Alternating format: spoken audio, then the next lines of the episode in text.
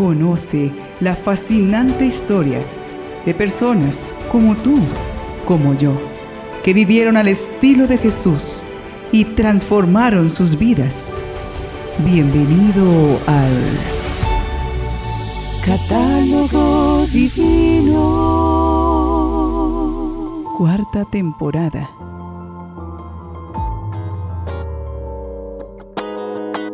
Cada día la vida nos trae sorpresas. Y los imprevistos nos desordenan la agenda. Pero algo que no nos faltará es el amor de Dios para acompañarnos en cada cosa que realizamos. Por eso, paciencia, que Dios nos ayudará a que nuestra agenda dé mejores frutos de lo que habíamos planeado. Los santos tenían grandes proyectos, pero Dios les escribía su agenda y siguiendo las luces del Espíritu Santo, hacían maravillas que humanamente parecían imposibles. Así que si deseamos que Dios nos ayude a cumplir nuestra agenda, pidamos a los santos que interceden por nosotros en este día 16 de febrero su oración por nosotros. En nuestro catálogo divino de este día recordamos a los siguientes santos. Santa Juliana de Nicodemia, mártir. Santos Elías, Jeremías, Isaías, Samuel, Daniel y compañeros mártires. San Maruta, obispo. Beata Filippa Mareri, virgen. Beato Mariano Archiero, presbítero.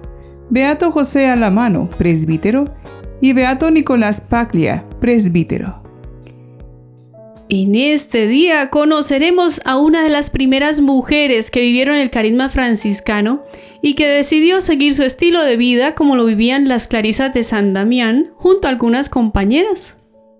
Es la beata Filippa Mareri. Filippa nació a finales del siglo XII, cerca de Rieti, en Italia, aproximadamente en el año 1195. Su familia, apellidada de Mareri, era de la nobleza. Tenía tres hermanos, Tomás, Gentil y otra hermana cuyo nombre desconocemos. El mayor incremento de la fama y fortuna de la familia se debió a que Tomás fue un alto funcionario del emperador Federico II. Filipa era una joven instruida y se dice que sabía hablar perfectamente en latín. Creció piadosa, reflexiva e inteligente. En medio de los viajes que realizaba San Francisco, el santo de Asís, visitó y se hospedó en la casa de sus padres. Ante el testimonio de San Francisco, Filipa decidió renunciar al mundo y consagrarse a Dios. Cuando se lo comunicó a su familia, ellos no estuvieron de acuerdo. Su padre le propuso un matrimonio acorde con su nobleza. Ella le dijo que solo quería por esposo a Jesucristo. Nada pudo detenerla en su determinación ni la presión de la familia, ni las amenazas de su hermano Tomás, ni las propuestas de sus pretendientes.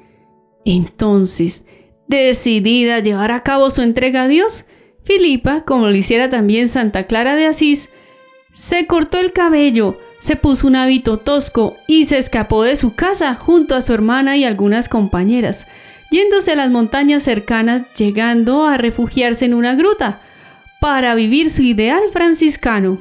Esta gruta es conocida actualmente como Gruta de Santa Felipa. Pasó mucho tiempo en este lugar y cambiando de opinión ante la vocación religiosa de Filipa, sus hermanos decidieron donarle un castillo para que viviera allí su nueva vida como consagrada, con una formal acta notarial. Esto sucedió en el año 1228 y allí, en el abandonado castillo de Borgo San Pietro, en el Abruzzo, con su templo aledaño, se organizó un nuevo monasterio con la misma regla que tenían las clarisas de San Damián. Se cuenta que el mismo San Francisco encomendó al beato Rogerio de Todi, uno de sus primeros compañeros, el cuidado espiritual del monasterio. A tal fin, Rogerio se trasladó al valle de Rieti y allí permaneció, cumpliendo su misión hasta la muerte de la beata en el año 1236. Las actividades cotidianas de estas hermanas consistían en orar y trabajar. Se hacía apostolado y se ayudaba a los pobres. Filipa llegó a ser una gran maestra de la vida espiritual y junto a la prudente guía del Beato Rogerio se convirtió en una escuela de santidad. Desde el culto y la alabanza a Dios, pasando al servicio de los más pobres, este monasterio se convirtió en un punto de referencia de espiritualidad para su región. En el monasterio se preparaban medicinas que luego se distribuían gratuitamente a los enfermos pobres. La gran caridad y fidelidad de aquellas hermanas reflejó con gran esplendor el carisma franciscano. Cuentan que para las hermanas, Filipa era más que abadesa, una madre amorosa, pronta a animarlas a la perfección, consolarlas en los sufrimientos. A ejemplo de San Francisco, en su monasterio se amaba la pobreza, confiando en la divina providencia. Cuentan que en su monasterio, ante las duras épocas de escasez, en más de una ocasión, se dio el milagro de la multiplicación de los panes y los peces en aquella comunidad. Postrada ante un gran crucifijo, Filipa lloraba, pensando en lo mucho que se ofendía al Señor, hacía penitencia e imploraba la misericordia de Dios. Su familia intentó sacar por la fuerza del monasterio a una sobrina suya que había ingresado como Clarisa. Pero Filipa, con su oración, logró que sus parientes no lograran moverla de la clausura.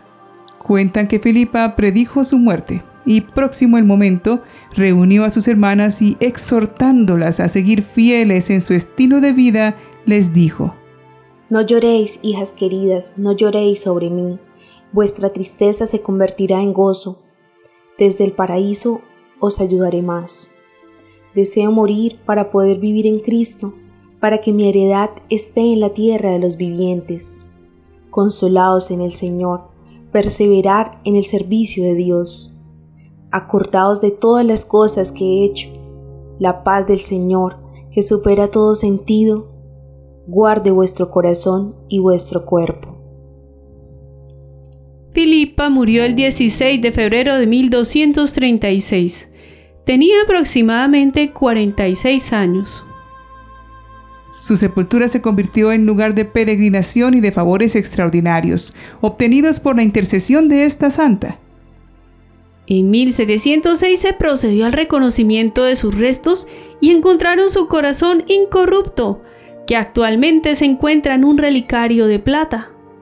El Papa Inocencio IV, en una bula del año 1247, da a Filipa el título de santa. De hecho, fue la primera Clarisa a quien se rindió culto público, pues a su muerte Santa Clara vivía aún en San Damián. Fue el pontífice Pío VII quien por una bula del 30 de abril de 1806 confirmó su culto inmemorial y aprobó la misa y oficio en su honor. El antiguo Borgo San Pietro y el monasterio de Clarisas fundado por la Beata Felipa en el año 1228 quedaron sepultados en 1940 bajo las aguas del nuevo lago artificial del Salto, a orillas del cual se han reconstruido tanto el monasterio como el pueblo. La capilla del siglo XIII, donde se custodiaban los restos de la Beata, se ha restaurado en la nueva iglesia con las mismas piedras medievales y se ha decorado con los frescos que ya la adornaban en el antiguo monasterio. Esta Beata nos ha invitado a lanzarnos a buscar aquello que sea mejor para nuestra alma, aunque tengamos todas las comodidades para nuestro cuerpo. Pidamos al Señor que nos ayude a ver qué es lo verdaderamente esencial para nuestra felicidad. Infunde, Señor, en nuestros corazones el mismo espíritu con que enriqueciste a la beata Felipa Mareri, para que lleguemos a un conocimiento profundo del misterio incomparable del amor de Cristo y alcancemos nuestra plenitud según la plenitud total de Dios. Por nuestro Señor Jesucristo. Amén. Filipa nos deja ese hermoso consejo persevera hasta el fin en el servicio del Creador, que tiene en cuenta no el principio sino el buen fin. Cuando reflexionábamos al principio sobre los cambios que surgen en nuestra agenda, nos hacía pensar en cómo nos hacemos muchos propósitos diariamente, que cuando no podemos cumplirlos nos llena de desaliento y disgusto. Pero este consejo de Filipa nos hace pensar en que hay muchos propósitos momentáneos, pero hay unos muy importantes que nos llevan incluso hasta la vida eterna. El principal es vivir una vida digna de lo que Dios desea para nosotros. Es decir, vivir según los principios de nuestra fe. Cuando queremos estar con Dios, hacemos propósito de erradicar los pecados capitales, de cumplir los mandamientos, pero sobre todo, de tener unos sentimientos como los de Cristo que nos ayuden a vivir la misericordia y el servicio con honestidad y desinterés. Eso implica dejar que Dios limpie nuestro corazón para que todos nuestros propósitos sean sanos y honestos.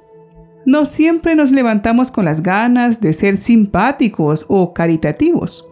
Por ello, este propósito de ser un buen cristiano es algo que no podemos borrar de nuestra agenda. Todo depende de las decisiones de lo que queremos hacer en nuestro día. Ser bueno es una decisión, es una elección. No es algo que hagamos por horas o por días. Hay que perseverar. Por ello pidamos a Dios nos ayude a ser fieles en nuestro propósito de hacer el bien en toda circunstancia y actuar con corazón limpio. Beata Filipa Mareri, ruega, por nosotros.